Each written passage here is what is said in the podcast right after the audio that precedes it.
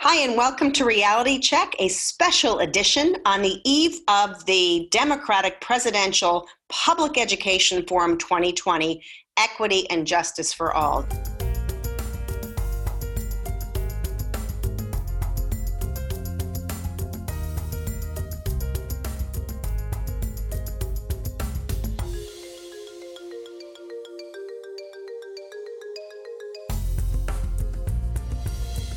Don't get me started about what that means. This is Jeannie Allen, and I am so happy to have with me as my co host today Michael Musante. He is a longtime colleague, friend, and leader in the fight for educational equity and choice for kids. Michael, how are you? I'm angry, Jeannie. You're angry. Why are you angry? I just invited you to help me co host a show. Indeed, but you asked me for a reason, and the term equity and justice for all, except for the hundreds of thousands of uh, individuals, and especially those in Pennsylvania who were not invited to take part in this wonderful debate that the unions put together for the Democratic candidates, uh, they are forced to stay outside. Uh, It's in going to be the- cold. in the designated zone for free speech, uh, but they have no ability to have that free speech inside the David Lawrence Convention Center. Yeah, so it seems to me I totally uh, feel your anger, and um, I will meet you there. And uh, what do you call it in poker? And double. I'll meet you and double the I'll- I'll anger. call. Public education 2020. Public education, last time I looked, was supposed to be the education of the public. Like, was there like some grand plan in the Constitution where there was a system? I think people actually think public education was supposed to be like districts, and that's the way it should always be.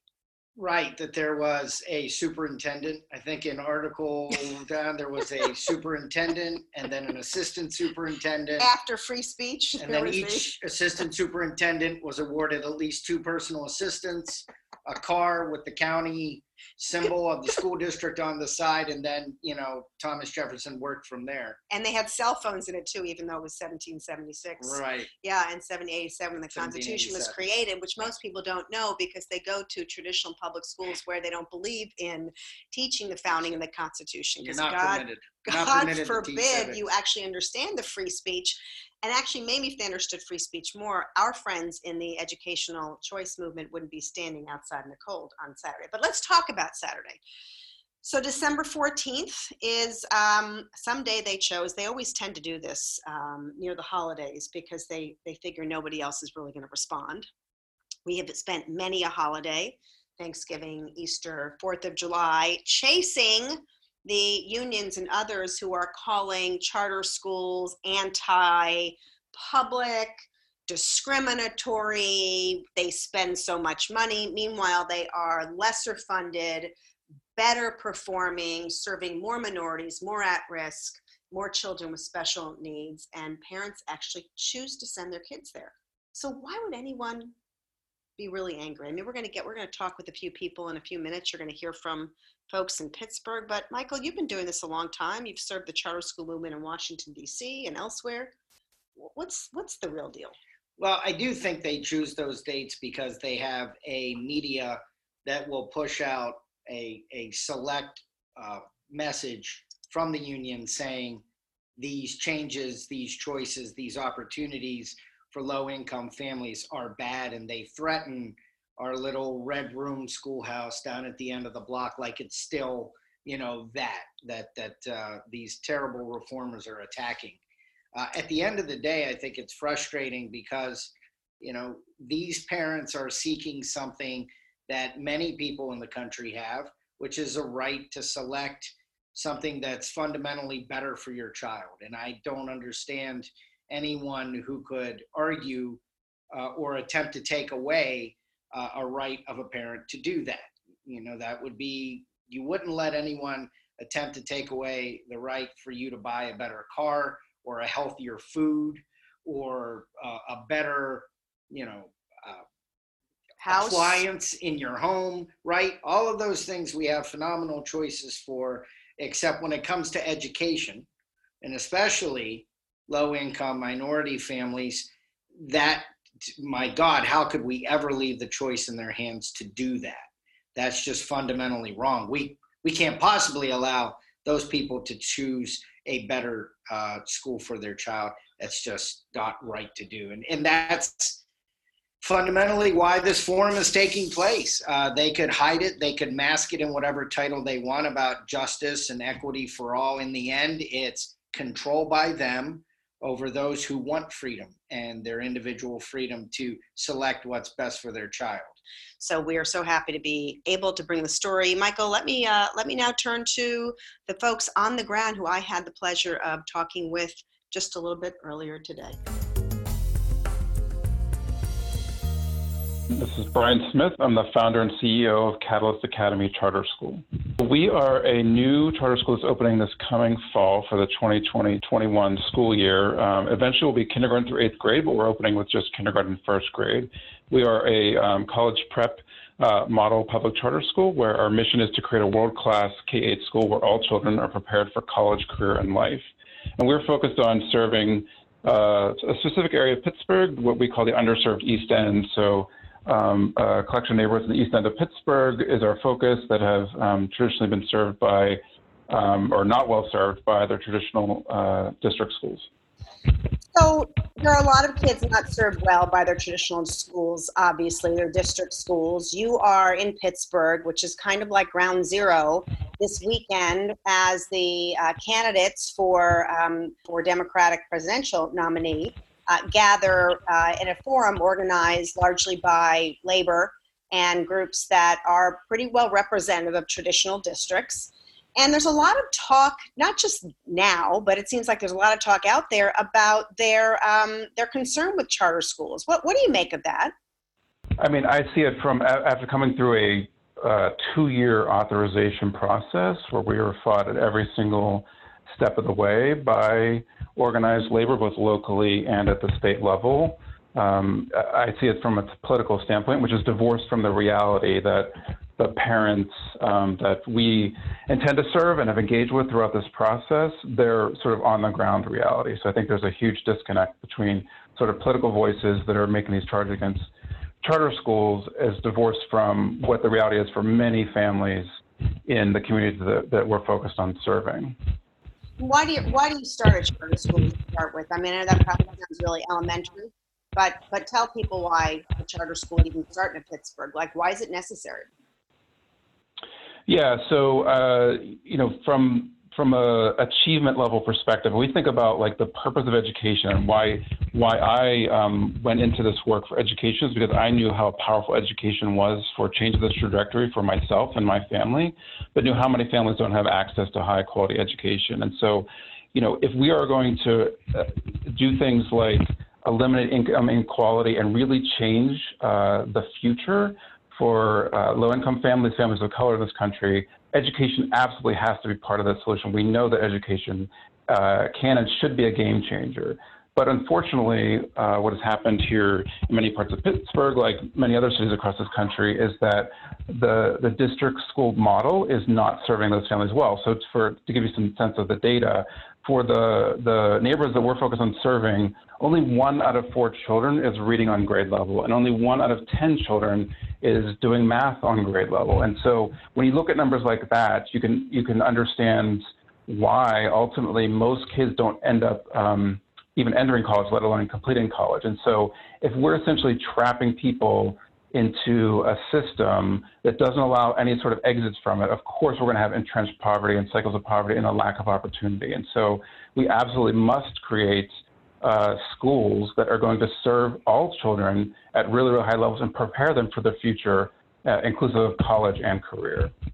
You know, in Pennsylvania, the charter school law, like many states, was a bipartisan partnership. Uh, former Governor Tom Ridge uh, joined hands with then state representative, now Congressman uh, Dwight Evans, a Democrat from Philadelphia, African American, who felt very badly uh, that his, uh, very strongly, that his his students, yeah, his constituents were not well represented by Philadelphia public schools.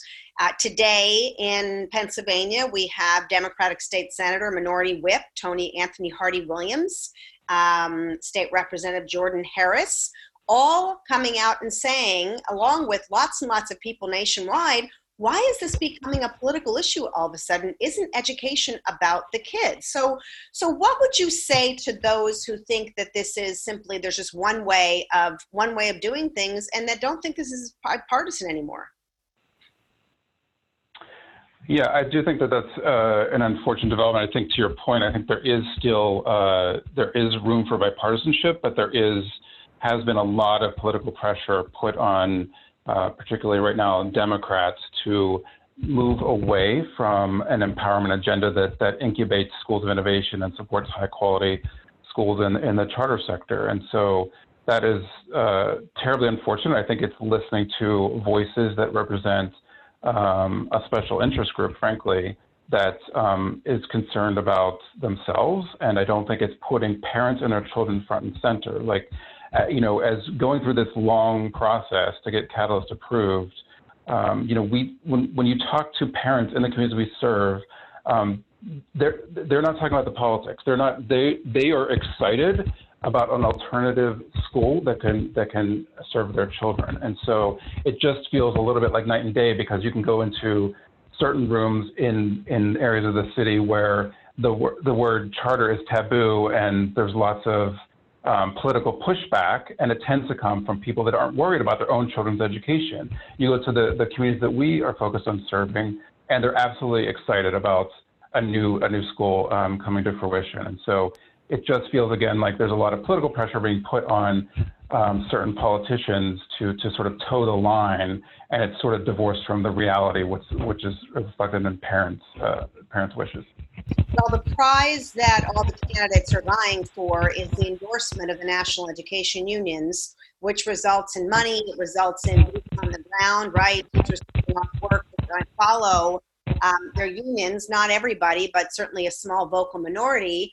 So, um, what's what what are you likely to see happen in Pittsburgh this weekend when they come? Are there going to be a lot of people um, trying to show them that this is not an issue that they should be picking on?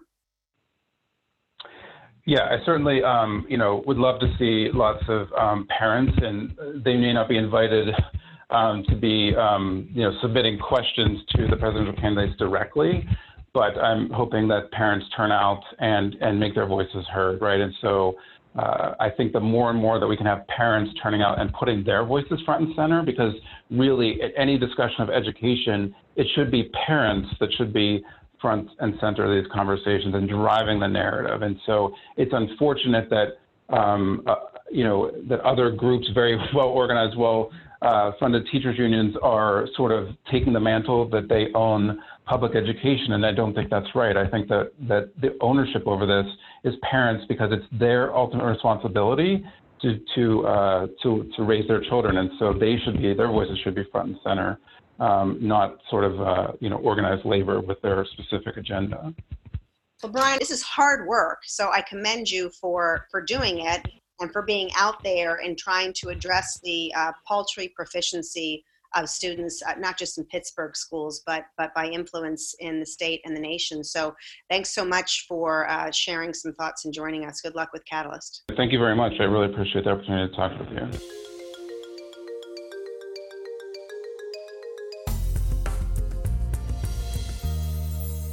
So Melanie Ward, Propel School educator, parent in Pittsburgh area welcome uh, to Reality Check.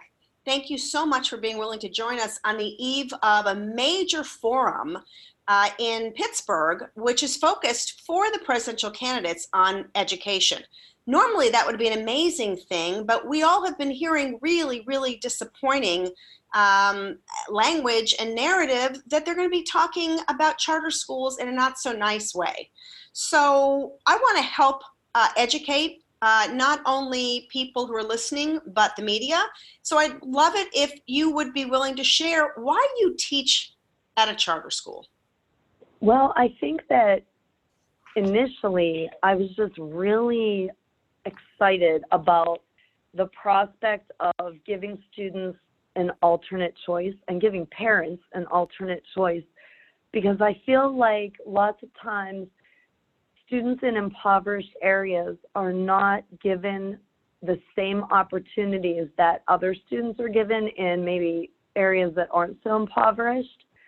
And I just wanted to be a part of giving students a high quality education that would be equal to or even better than what they may be receiving, not even just locally, but in comparison to some of your higher performing districts. So initially, I was just excited and I wanted to be a part of that. Now, after having been at Propel McKeesport for 16 years, this is my 16th year teaching here, I honestly, I'm equally as excited, but I also have seen the fruits of my labor, and it's now like this driving force. I feel like I am educating students, and the results are showing that my students are outperforming not only just our sending districts, but other districts as well. And I get excited for them. And I live in a district that isn't high performing. And I love that I have the opportunity to bring my own children to this building every day. And I know that they are receiving a high quality education. And I just feel like every day as I enter the building and the students enter the building, I know that I am doing right by them. You know, a lot of the So, I- discussion out there in the public, Melanie, um, that because it's people are not well informed about this. I don't think they're they're bad. Um, I don't think they uh, mean any ill to kids. I think everybody wants to help our children. I think you'd probably agree. But a lot of folks go, well, you know, you could do that in another school. Like there seems to be this misunderstanding that what makes a charter school able to provide not only you with the ability to do your job, but deliver those superior results is the very flexibility that the district doesn't have. Can you talk a little bit about the kind of flexibility you have? Like, what do you see yourself doing differently that you would not be able to do in a large district that's a lot more kind of controlled and centralized? Well, for the past 15 years, because this is my 16th year, so for the past 15 years, I have taught standards based curriculum. So I, I have pulled from all kinds of resources that I've had and just created a curriculum that is driven by the needs of the students. And so I, I teach, it's very individualized or even small group, like what I do. But where we are collectively as a class each year changes what it is that I'm teaching. So the curriculum isn't the driving force, it's the students, the knowledge base that they come with, and what I'm able to do with that. So the autonomy that I have to create things that suit the needs of the students, I just think far outweighs what other teachers are able to deliver through a box curriculum that I feel like is happening in other districts. And so it kind of ties your hands a little bit as an educator if the driving force is the curriculum instead of the student's needs.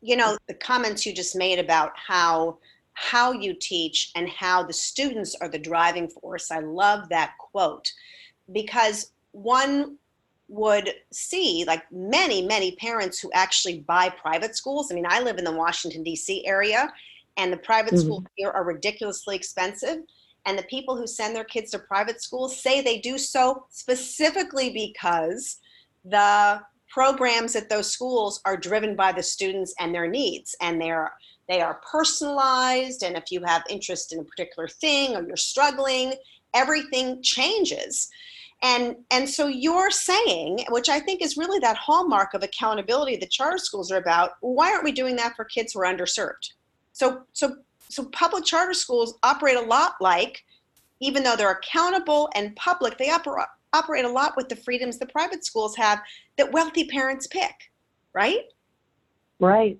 right. I agree. so what does it take us to get our politicians our leading candidates to understand this? Like if you were standing right now in front of all of them and you had an opportunity to speak to them, what would you say that they need to understand that maybe is being missed in the narrative that they're getting from um, special interest groups? I would probably say come to my classroom.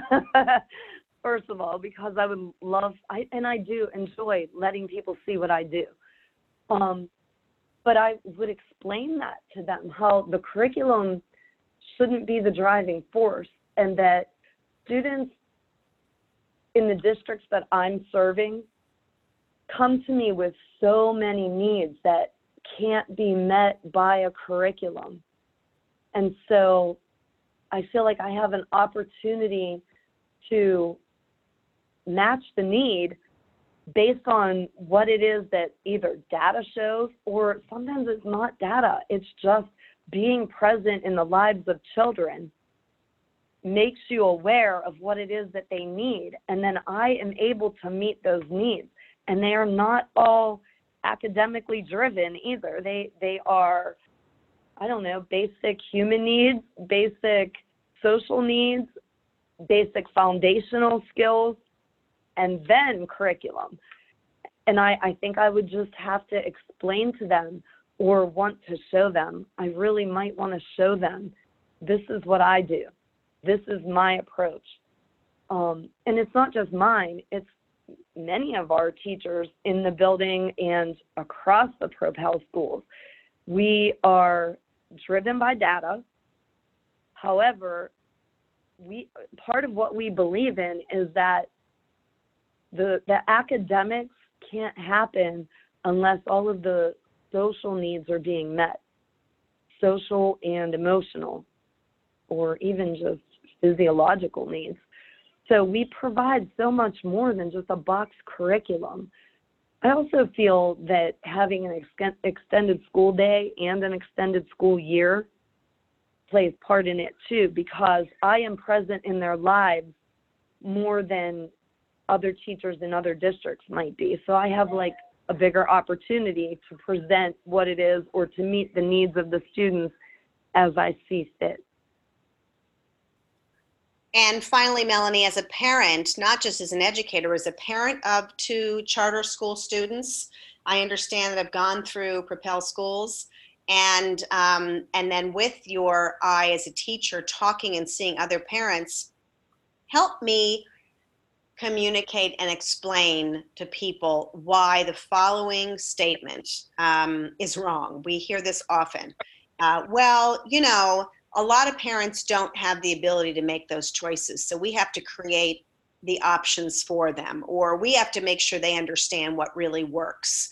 Or the only parents who are really choosing to send their kids those schools are better parents. That parents from disadvantaged homes don't have parents who care? that students from disadvantaged homes don't have parents who care? Is that what you're saying? That's what people say. Oh, wow. yeah, I disagree with that. I feel like parents who are from disadvantaged homes care just as much and sometimes more about their students' education than or equal to. I, I, I don't want to try to put anyone else down. I just feel like over 16 years, I have encountered thousands of parents who care so much about their child's education and are so grateful to have an opportunity to kind of equal the playing field for their child. I don't know that I've ever experienced, and I truly mean this, and I'm kind of like flipping through this, my mind's like Rolodex of parents that I've been with over the years, that I've worked with hand in hand. I cannot think of one parent who did not care about their child's education. I feel like they were so grateful to feel like they were in something with me and to feel like I was in something with them and that they could rely on me and my coworkers to work with them to bring their, their children to the same place that other children were already at before they even started. That I, I don't know I'm I'm kind of offended by that statement. I, I am. I'm offended by that. Um well I hadn't really I, I, I guess it hasn't been presented to me in that way so it kind of like offends me Yeah, Um, and, and you should be offended. Uh, we all are offended. We hear it. Sadly, we hear it way too often um, from people that really believe that if we don't provide for a system for education where uh, parents have to send their kid to the local school, that there just won't be quality education. And so, really, as these candidates gather together in Pittsburgh and when they go to LA for the debate, people like yourself, Melanie, our colleagues in sort of the educational social justice world are going to be marching and protesting and rallying to say we and the so many students we represent deserve to be in schools that are just as good if not better than the schools you are able by your affluence and power to send your kids to. And you're right every one of those parents can not just make a great choice for their kids but they can oftentimes make a better choice because necessity is uh, drives that. So thank you for that perspective, and I'm so grateful that you don't hear that often, um, uh, and you're allowed to focus on on your mission and the kids at uh, at Propel Schools. Right, right. I'm grateful for that too because I, I don't, I mean, I'm not saying that that doesn't exist, but maybe it's because I've been here and I'm so established like in this community that I, I just haven't been exposed to, to those comments that like parents in these, the areas that we're servicing don't care about their kids. I I just that's offensive. It is. I oh my. I think we should be marching. yes, we should. Wow. Well, and the other day, uh, you know, and again, not to make this political, it's become political, and we're trying to say it shouldn't be.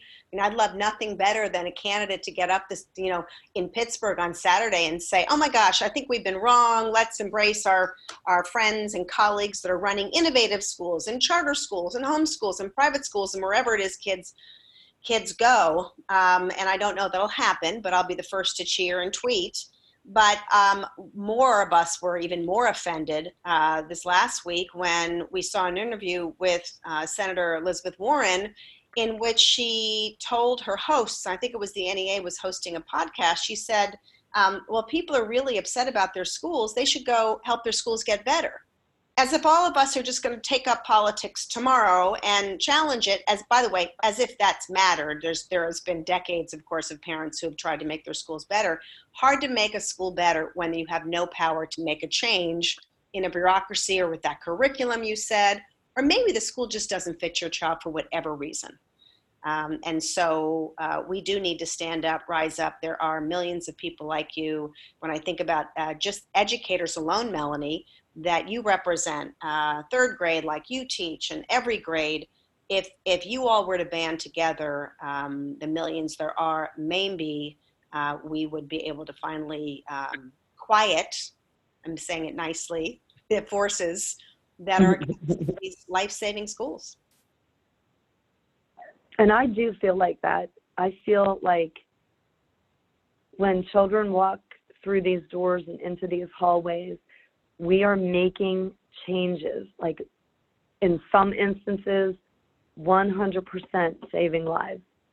And when my students who are in college now come back to visit me, and it happens all the time, it, I just feel like we are making such a difference that I don't know. To, I can't imagine a time where I, I just can't imagine it not being here, not being able to like for them to take this away from the children.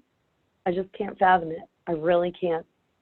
And I don't understand, I guess, why people would be even against charter schools. Like, come and see what I'm doing. Like if if we're really talking real talk talk about making things better, then it shouldn't be take away the charter schools. It should be let's everybody make it better. And if what I'm doing is better than what you're doing, instead of backing down from that, come and see what I'm doing before you bash what I'm doing because obviously what I'm doing is working.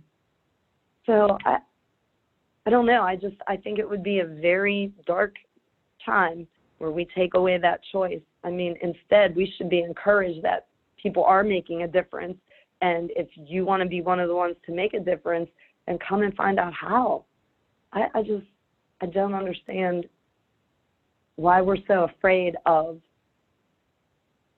it's not even well i guess it is change. Maybe people are just afraid of change but i feel like change needs to happen and we are over here making a change Absolutely. And and what you are saying and the and the proof is in the pudding, your experience, your success, what you've seen, what you've heard, and frankly your indignation um, is is just worth so much to so many people because um, there there is absolutely no rational reason that anyone want would want to dial back the clock to a time where people were stuck um, wherever they were, regardless of their needs, challenges, and exceptionality. So, Melanie Ward, uh, educator extraordinaire, clearly uh, for Propel Schools, thank you so much for talking with me today.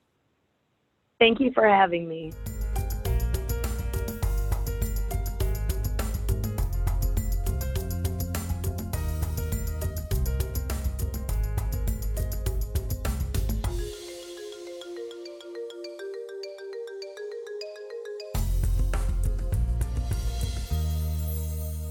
We were just talking with Melanie Ward, a third grade ELA and social studies teacher at Propel Schools. You know, Propel was one of the pioneering charter school networks in Pittsburgh.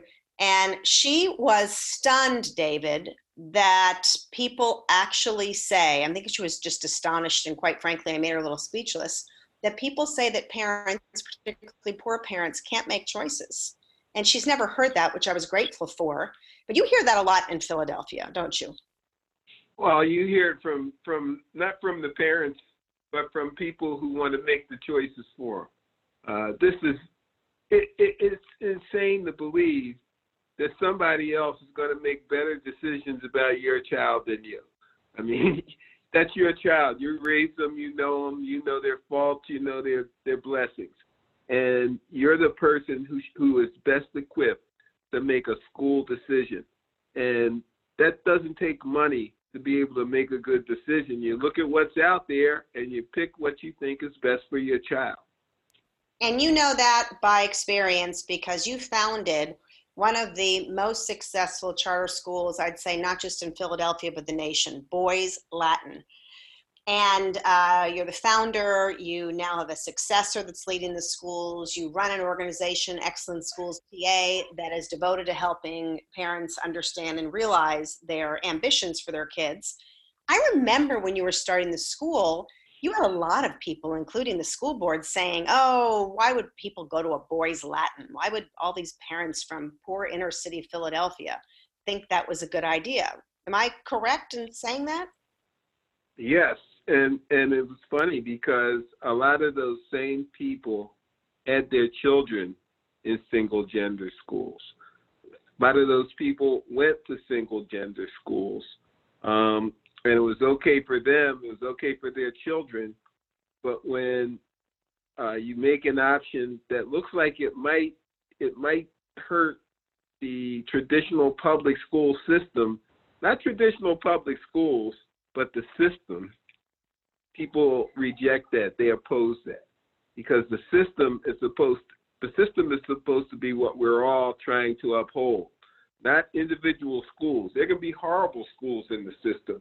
That's okay as long as the system's um, working. And that, that really doesn't work for a lot of parents. In fact, it puts a lot of children in a position where they have absolutely no opportunity. So the whole system mentality is something that we have to break down immediately. And is that, do you think, what's at the heart of this uh, group, this gathering in Pittsburgh this weekend, December 14th, uh, where the unions and um, so-called education defenders of the system are gathering. You know, what what's really going on there? Well, you know, it's interesting. Um, this this thing, and you know this, this this pushback against charter schools has been going on for a while now.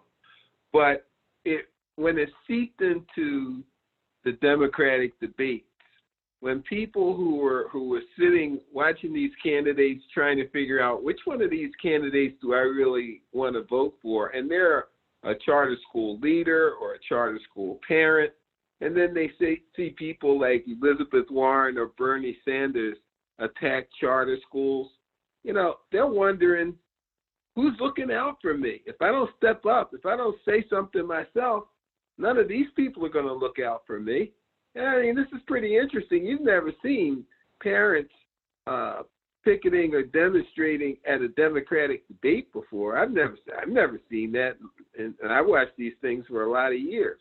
This is this is uh, very um, organic. This is this is a real uh, grassroots kind of thing. Uh, these people in Pittsburgh are all just they they didn't know each other about four weeks ago. This is a group who who band together because they had a common threat, and the threat is the educational option that their children had. And and in uh, Atlanta, uh, Elizabeth Warren saw the power of parents when 200 parents came to her event, and they were very demanding. And when she had a chance to talk to them, she couldn't even tell them the truth. So I mean, this is this this is something that the, the groundswell. It's hitting Pittsburgh this Saturday. It'll be in LA next week. This is real. This is a real uh, response to people not respecting the right of parents to make a choice. And I think there were actually people astonished. If, if, you haven't seen the videos, you have to see the video. Go to edreform.com, uh, education, the election page, and you can see this video. David, I think people were astonished when she agreed to see uh, Howard Fuller, our colleague, former superintendent of Milwaukee Public Schools, civil rights activist, huge education choice supporter, and a woman named Lady 10, who leads a grassroots Mhm. parents organization out of Tennessee.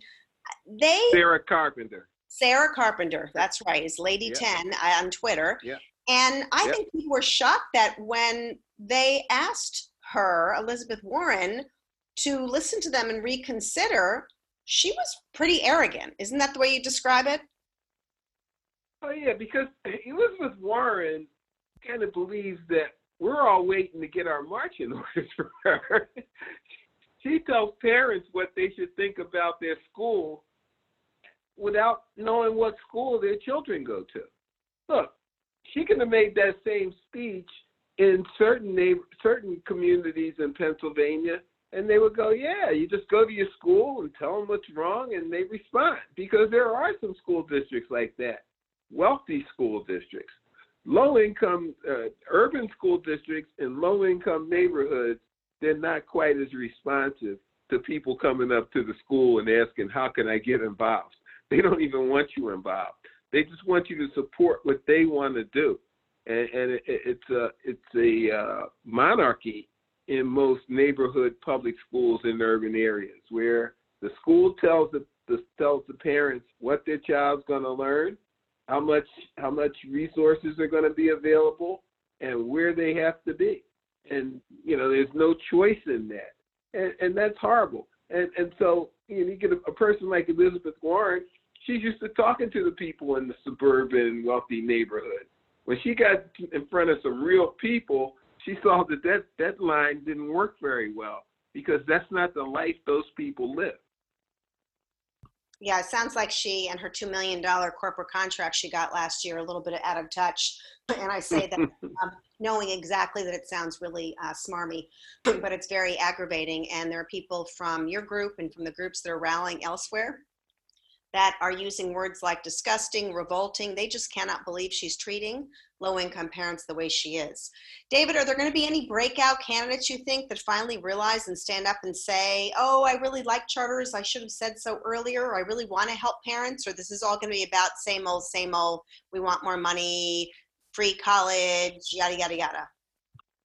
Well, I um, you know, the person who was really positioned to do this was Cory Booker, and he spent the first part of this uh, campaign denying his connections with charter schools and with school choice. And then, the, Um, and then and- the cock crowed. That's right. That's right. And then, and, you know, now that he's found religion, it might be too late. I don't know. I, did he make this debate? I'm not even sure he. Made, I don't think he made this debate. He didn't have enough uh, poll. He didn't have high enough poll numbers um, and enough um, con- contributions. So, I mean, he may be out. You know, if you look at Pennsylvania, um, there's 143,000 children in Pennsylvania charter schools. So uh, Trump won Pennsylvania by 62,000 votes. You know, it doesn't take a whole lot of people to turn an election. You look at Michigan, Trump won by 11,000 votes. There's like 170,000 charter school students. And then uh, Wisconsin, uh, he won by about 28,000. And there's about 48,000 char- charter school kids. This is something that could turn an election. I'm not saying vote for anybody, but I'm saying that if you're against charter schools in a tight election, you might have created the margin that defeats you. Our friend, uh, and I say friend, in Florida, the governor, Ron DeSantis, who Yep. supported all the choices of the thousands of parents, private and public charter and district charter, he mhm. won because those parents got out and voted. He, he, you know, he won that election by 50, I think it was like 55, 58,000 votes. And he got about 120,000 votes of people who typically wouldn't have voted for him, but they voted their interest. And that's what took down his, his uh, uh, opposition. And people need to pay attention to that. You know, most people will tell you a presidential election won't turn on on the issue of education. But in close elections like we're having now, any issue can get you. And this is one where people are very passionate. I think people better pay attention to that. Well, I think there's nothing better at all than to have education as one of the key issues being debated in a presidential election year. You know, we have all fought for so long to get up there with, you know, budget and, and the economy and healthcare and, you know, global warming and all this other stuff. And education not only is topping the list of voter issues, but uh, you've got the president who held a school choice forum earlier this week at the White House. You have these candidates who actually feel like there must be something that their pollsters are telling them having a forum. And um, it's, uh, I've never seen education reporters more popular in my life. So I think this is just good for information, but it's only going to be good if we get good information out there. And so I thank you for what you're doing traveling around the country, what you're doing in Pennsylvania, where charter schools are superior no matter what you read, and where parents really understand uh, their voice and their choice. So keep it up, David, and thank you for joining me today. It's a pleasure. Take care.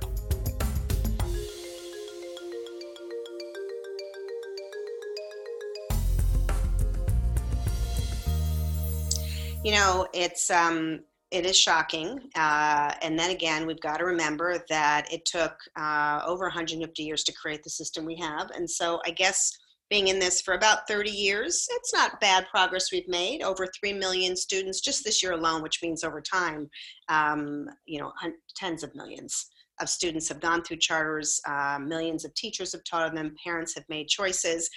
And you know, it's not just us sitting in our, um, you know, our advocacy world and our research world. We talk to people every day, right?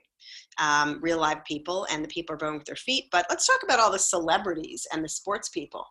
Um, in Pennsylvania, like I read this tweet by Meek Mill. Some of you know who Meek Mill was. I didn't. My son had to tell me. Uh, who said basically that he wants to take over the 30 abandoned school buildings in Philadelphia that aren't doing anything for anyone, that are waste and uh, eyesore, and uh, open a charter school network. So he's one. Andre Agassi. You look at Andre Agassi's story where uh, he felt that he missed out on his chance for education in life because he was pushed into the world of competitive tennis. And then when he got old enough, he turned around, looked at it, and said, What best could I do with all of these things that I've gained in my life? And he started charter schools. Um, you know, uh, John Legend. John Legend. Big John Legend's the head- public charter schools. He's on the board of uh, Harlem Village Academies in New York. Has played at every benefit. Also at those benefits is Hugh Jackman, former Today Show co-host Katie Couric. This isn't just like their opera where they think, "Oh, isn't this nice? We're going to go hug a bunch of children." They're like in it, and they and they support it. Who else? Um, and I don't know why I'm forgetting this because it's the only music uh, that my daughter, son, and I can all agree upon to leave on in the car when it comes on uh, from Florida. Pitbull. Pitbull. Absolutely. Pitbull helped start SLAM, the um, Sports Leadership and Management Charter School in Miami. Uh, in fact, in fact, his, his school and the schools that are also operating under that uh, network of schools, uh, Somerset and Academica, um, are now graduating students who are coming back and teaching in their schools. They give the kids an associate's degree. It's a fascinating story. Um, Kevin Jackson, uh, no, Kevin Johnson, Kevin excuse me, Johnson. yep, now mayor, former mayor of Sacramento, NBA player Jalen Rose, yeah. right? Feeling Phoenix Suns. I mean, the, the list goes on and on of people out there. Let's talk about the other side, though, and our dear friend Susan Sarandon. I've loved some of her performances in movies. I'm not going to argue that she's not a great actress, but she's get a little confused on the way down the road in Atlanta when she bumped into Howard Fuller, who uh, decided to explain to her what exactly the truth was because she seemed to be missing the point. And apparently, when I asked Howard how her response was, he said she was just kind of looked dumbfounded and um, then didn't pay much attention. She was there for Bernie Sanders. Yeah, it's a pickle.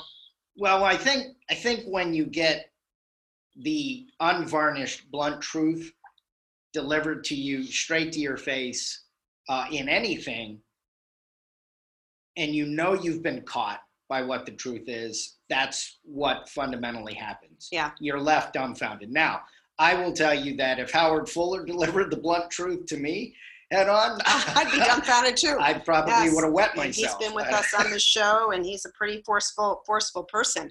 And you know, uh, you know, we have um, worked hand in glove with um, some of the best Democrats in the world on this issue. I mean, Joe Lieberman, when he was in the U.S. Senate, he helped create the, Incredible. the ch- scholarship program in D.C. was, per, you know, was critical to the charter school program.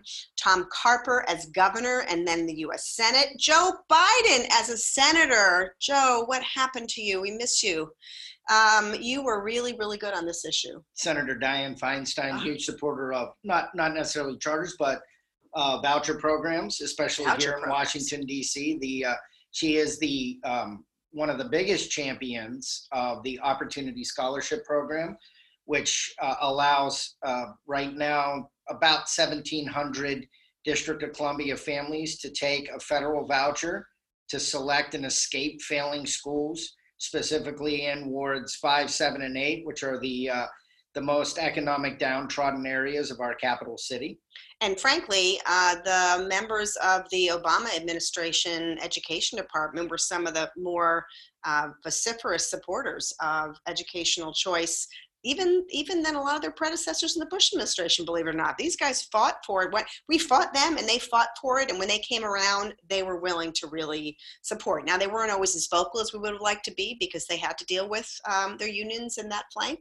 But um, Arne Duncan still to this day talks about schools and you know, Waiting for Superman was authored by someone who you wouldn't call conservative. So this is not a political issue. Sadly, it's become political. And I feel so bad for those people on the ground, Michael Musante, my dear co host today, who have to wake up and they're actually being attacked. I mean, we feel angry and bad. Imagine being one of those charter school people who wake up every day and they could be on Wall Street. They could be a nurse. They could be home taking care of their own kids, but probably neglecting them because they show up at school 12 hours a day, take care of people, and, um, and they're being told that they are doing something wrong. Well, I'll, I'll go personal on this because my father's from Aliquippa, Pennsylvania. He's passed now, but he grew up and um, all of those areas. Uh, I grew up just outside of downtown Pittsburgh, about 30 minutes west. It is middle class, it is blue collar, it is hardworking, uh, it is people who want to make a difference in the world and they they go out to do jobs and for someone to attack you for wanting to do a job at a public charter school educating children who don't probably have a whole lot else in the way of positive things going on in their life with you know the the situations that they may have been born into.